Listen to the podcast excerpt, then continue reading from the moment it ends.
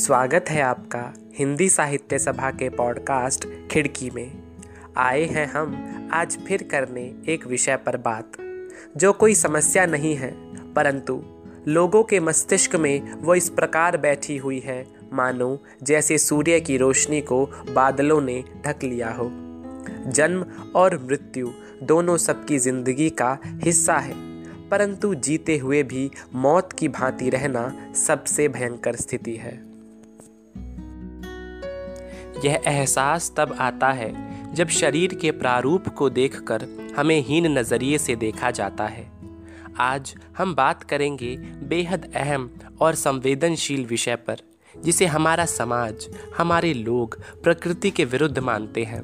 परंतु हमें यह भी ध्यान रखना होगा कि प्रकृति और यह सृष्टि हमारी कल्पना से कहीं ज़्यादा है।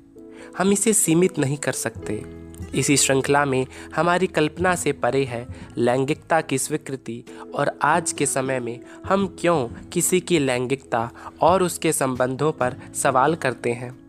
हम आज आपको समलैंगिकता, जिसे वैध होने में इतने वर्ष लग गए और जो अभी भी पूरी तरह से वैध नहीं हुआ है, के बारे में हमारे इतिहास, महाकाव्यों, पुराणों और शास्त्रों से अवगत कराएँगे। लोग अक्सर अपनी बात बड़ी करने के लिए यह कहते हैं कि हमारे शास्त्रों में ऐसा कोई ज़िक्र नहीं है। परंतु सच बात तो यह है कि ज़्यादातर लोगों ने शास्त्रों को पढ़ा ही नहीं है। हमें बचपन से सिखाया जाता है कि लिंग दो प्रकार के होते हैं। पर क्या लिंग और लैंगिकता का विषय इतना सरल है? नहीं। हमें बाद में जाकर यह ज्ञात होता है कि दो से अधिक लिंग भी होते हैं। जिन्हें L G B T Q Q I P two S A A plus के अंदर शामिल किया जाता है। अगर हम और आगे समझें तो कुछ ऐसे लोग भी हैं, जिनका शारीरिक लिंग तो पुरुष का है, परंतु यौन रूप से आकर्षित भी पुरुष की तरफ़ ही होते हैं। यही चीज़ हमें स्त्रियों में भी देखने को मिलती है। अब हम देखते हैं कि हमारी संस्कृति में कहाँ कहाँ और कब कब नपुंसकता, समलैंगिकता विषम लैंगिकता की चर्चा हुई है और उनका क्या प्रभाव पड़ा है?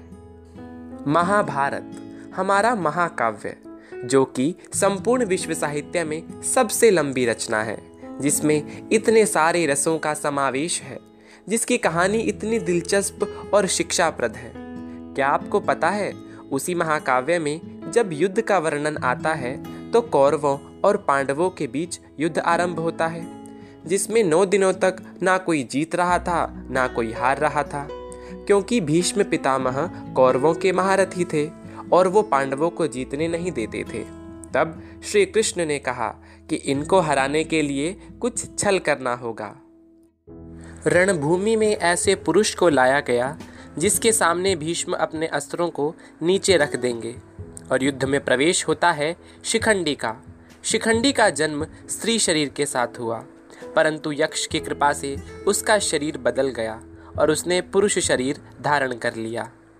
भीष्म के लिए शिखंडी युद्ध में स्त्री थी, क्योंकि उनके अनुसार जो जन्म से स्त्री है, वो स्त्री ही है।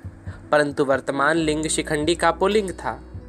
भीष्म अपना धनुष नीचे रख देते हैं। इस मौके का फ़ायदा उठाकर अर्जुन बाण चला देते हैं और भीष्म को गिरा देते हैं। तो हमने समझा कि पूरी कहानी में युद्ध के नौवें दिन शिखंडी का बहुत बड़ा भाग है और वह एक महत्वपूर्ण पात्र भी है। अर्थात, लिंग परिवर्तन का ज़िक्र हमारे इतिहास में है और इसे वहाँ स्वीकृति मिली। हम इसे अनुचित नहीं बता सकते और न ही निष्कासित कर सकते हैं। इसी प्रकार, सूर्यवंश, जिसमें मर्यादा पुरुषोत्तम सच्चिदानंद भगवान श्री राम का प्राकट्य हुआ में भी एक ऐसे राजा हुए युवनश्व। उन्होंने संतान उत्पत्ति के लिए पुत्र कामेष्टि यज्ञ कराया और जो ऋषियों ने खीर बनाई, वो युवनश्व स्वयं खा जाते हैं और गर्भ धारण कर लेते हैं। मतलब पुरुष होकर भी वो अपनी जंघा से संतान को जन्म देते हैं, जिसको नाम दिया जाता है मनधाता जो सूर्यवंश के बहुत प्रख्यात महाराजा हुए। लोक कथाओं के अनुसार जब भगवान श्री रामचंद्र जी, माता सीता और अनुज लक्ष्मण के साथ वनवास के बाद अयोध्या वापस आ रहे थे, तब उन्होंने देखा कि अयोध्या द्वार के बाहर किन्नर बैठे हुए थे। उनसे पूछा गया कि वो बाहर क्यों बैठे हैं? तो वो कहते हैं कि जब श्री राम, माता सीता और लक्ष्मण जी वनवास के लिए जा रहे थे, तब सभी अयोध्यावासी उनके पीछे पीछे आए। तब श्री राम ने कहा था कि सभी स्त्री और पुरुष वापस घर जाओ। श्री राम ने तृतीय प्रकृति, यानी किन्नरों को कोई आदेश नहीं दिया था। तो उनकी प्रतीक्षा में वो तब से वहीं बैठे रहे। राम जी ने उनके स्वभाव और भावनाओं का सम्मान करते हुए उनको अयोध्या में प्रवेश दिलवाया, क्योंकि राम राज्य में हर लिंग को स्वीकार किया जाता है। राम जी स्वयं कहते हैं, पुरुष नपुंसक नारी, जीव चराचर कोई सर्व भाव भज कपट तजी, मोही परम प्रिय सोई। अर्थात, वह पुरुष हो नपुंसक हो, स्त्री हो, अथवा चर अचर कोई भी जीव हो। कपट छोड़कर जो भी स्वभाव से मुझे भजता है, वही मुझे परम प्रिय है। क्या आप जानते हैं कि बाली और सुग्रीव का जन्म कैसे हुआ था? एक बार सूर्यदेव के सारथी अरुणास ने उनसे पूछा कि क्या मैं विश्राम ले सकता हूँ? और मनोरंजन के उद्देश्य से स्वर्गलोक की ओर निकल पड़े। परंतु उस समय स्वर्ग में इंद्र और अप्सराएँ थी। स्वर्ग में प्रवेश पाने के लिए अरुणास ने अप्सरा का रूप धारण किया। उस समय देवराज इंद्र की नज़र अरुणास पर पड़ी और वो उससे बहुत प्रभावित हो गए। इंद्र उनकी तारीफ़ करते करते उनकी ओर बढ़े। यह देख अरुणास घबरा गए और यह निवेदन किया कि आप जो सोच रहे हैं, मैं वो नहीं हूँ। पर इंद्र ने कहा कि उन्हें इस बात से कोई फ़र्क नहीं पड़ता। फिर अरुणास ने गर्भ धारण किया और एक पुत्र को जन्म दिया। उसके बाद अरुणास सूर्यदेव के पास गए और उन्हें सब कह सुनाया। यह सुनकर सूर्यदेव ने अरुणास को वही सुंदर अप्सरा का रूप धारण करने को कहा। अरुणास ने फिर वह रूप धारण कर लिया और वह सुंदर रूप देखकर सूर्यदेव उनसे आकर्षित हुए। अरुणास ने गर्भ धारण किया और एक पुत्र को जन्म दिया। सूर्यदेव से जो पुत्र उत्पन्न हुआ, उन्हें सुग्रीव के नाम से जाना जाता है और इंद्रदेव से जो पुत्र उत्पन्न हुआ, उन्हें बाली के नाम से जाना जाता है।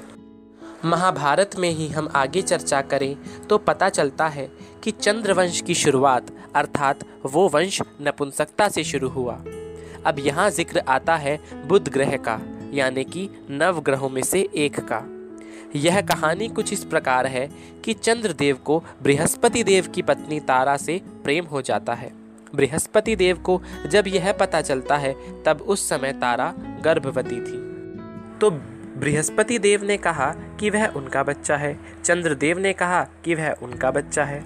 इसी बीच गर्भ में से आवाज़ आई कि वह चंद्रदेव की संतान है। यह सुनकर बृहस्पति देव को क्रोध आया और उन्होंने श्राप दिया कि वह ना तो पुरुष शरीर में जन्म लेगा, ना स्त्री शरीर में। तो बुध ग्रह, ना तो स्त्री है, ना पुरुष। अब जैसे जैसे वो बड़े होते हैं तो अपनी माता से पूछते हैं कि उनसे विवाह कौन करेगा। तब तारा देवी कहती हैं कि कोई ना कोई तो होगा ही।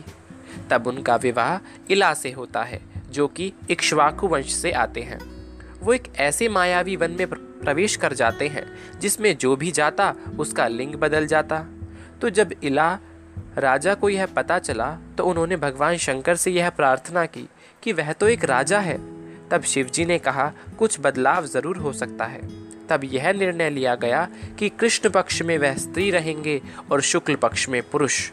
इला और बुध ग्रह से चंद्रवंश की शुरुआत हुई। इन सभी पौराणिक कथाओं के माध्यम से यह बात स्पष्ट है कि मनुष्य के निर्माण से ही हर लिंग को बराबरी का सम्मान दिया गया है और वर्तमान में किन्नरों के साथ होता दुर्व्यवहार सरासर गलत है। इसके उपरांत सुप्रीम कोर्ट ने भी 6 सितंबर 2018 को एक ऐतिहासिक फैसला लिया। कोर्ट ने जो फैसला लिया, उससे न सिर्फ़ सदियों पुरानी सामाजिक बेड़ियों को झटका लगा बल्कि एक बड़े वर्ग को प्यार करने की आज़ादी मिली। दरअसल, भारतीय दंड संहिता की धारा 377 के तहत अंग्रेज़ी शासन के दौरान साल 1861 में समलैंगिकता को अपराध घोषित किया गया था। हमेशा से ही समलैंगिक समाज की भावनाओं का गला घोटा गया है। 6 सितंबर 2018 को कोर्ट ने दो बालिगों के बीच समलैंगिक संबंधों को वैध करार दिया। कोर्ट के इस फैसले के बाद से हम समाज में एक बड़ा बदलाव देखते हैं। आज समाज में समान लिंग के लोगों को भी प्यार करने एवं एक सुखद वैवाहिक जीवन व्यतीत करने का पूरा अधिकार है और कई लोग फक्र से अपने अन्य लिंग से होने की बात सामने ला रहे हैं। मगर दूसरी ही ओर हम इस बात से भी इनकार नहीं कर सकते कि आज भी हमारे समाज का एक बड़ा वर्ग इस बदलाव को स्वीकार नहीं कर पा रहा है। आज भी किसी के जन्म से ही उसके स्त्रीलिंग या पुलिंग होने की ही बात की जाती है। आज भी एक व्यक्ति को उसके इन दोनों लिंगों के अलावा किसी अन्य लिंग से होने की बात का खुलासा करने से पहले वह उसके पश्चात भी कई सवालों का सामना करना पड़ता है। कई बार लोग इस बात को स्वीकार नहीं कर पाते कि वह हमसे अलग नहीं, हम में से एक है। और उन्हें वह हर अधिकार मिलना चाहिए जो एक मनुष्य को उसके स्त्रीलिंग या पुलिंग होने पर मिलता है। इसी आवाज़ को उठाने के लिए, हमारे समाज द्वारा हर लिंग को समान दर्जा दिलाने के लिए कई मुहिम चलाई जा रही हैं। कई गैर सरकारी संगठनों द्वारा इस मुद्दे को उठाया जा रहा है और अन्य लिंग के लोगों को साथ ला सशक्त बनाया जा रहा है। कॉलेज स्तर पर भी विद्यार्थी ऐसी कई कहानियों को आवाज़ दे समाज को एक नए बदलाव की ओर ले जा रहे हैं, क्योंकि कहा जाता है ना, हर छोटा बदलाव किसी बड़ी कामयाबी का हिस्सा होता है। अब चाहे इतिहास उठा ले या फिर वर्तमान को देख ले समलैंगिकता के अनेक उदाहरण देखने को मिल जाते हैं। आज लिंग के आधार पर भेदभाव करना उचित नहीं है। यह बात धीरे धीरे सबके मस्तिष्क में बैठ रही है। हम आसपास कुछ ऐसे उदाहरण भी देखते हैं, जिनको सुनकर हम सबको बहुत गर्व होता है। हाल ही में भारत की सबसे प्रसिद्ध ट्रांसजेंडर पत्रकार और कार्यकर्ता अप्सरा रेड्डी को कांग्रेस अध्यक्ष राहुल गांधी ने अखिल भारतीय महिला कांग्रेस की राष्ट्रीय महासचिव घोषित किया है। बेहद मुश्किल परिस्थितियों से लड़ते हुए आज उन्होंने ये मुकाम हासिल किया है और लोगों को सीख दी है कि चाहे लोग आपके बारे में कुछ भी कहे, लेकिन अगर आप कुछ करने का ठान लेते हैं तो आपको कोई नहीं रोक सकता। अप्सरा रेड्डी पहले भारतीय जनता पार्टी में भी रह चुकी हैं और उन्होंने अंतर्राष्ट्रीय स्तर पर कई पत्रिकाओं के साथ काम किया है। वह तमिलनाडु में स्वास्थ्य जागरूकता अभियान चलाने के साथ ही महिलाओं के मुद्दों पर भी मुखर रहती हैं। उदाहरण, यही नहीं खत्म होते हैं। अंजलि अमीर, जो कि पहली ट्रांसजेंडर महिला हैं, जिन्होंने सिनेमा में मुख्य भूमिका निभाई थी। अंजलि अमीर जब केवल आठ महीने की थी, तब उनकी माता जी का देहांत हो गया था। जब उनको अपनी लैंगिकता के बारे में पता चला तो उन्होंने घर छोड़ दिया और चेन्नई आ गई। न घर, न किसी का साथ। स्थिति ऐसी थी कि उनको भीख मांगकर अपना पेट भरना पड़ता था। तब वह एक ट्रांसजेंडर संगठन से जुड़ गई और अपनी पढ़ाई भी पूरी की।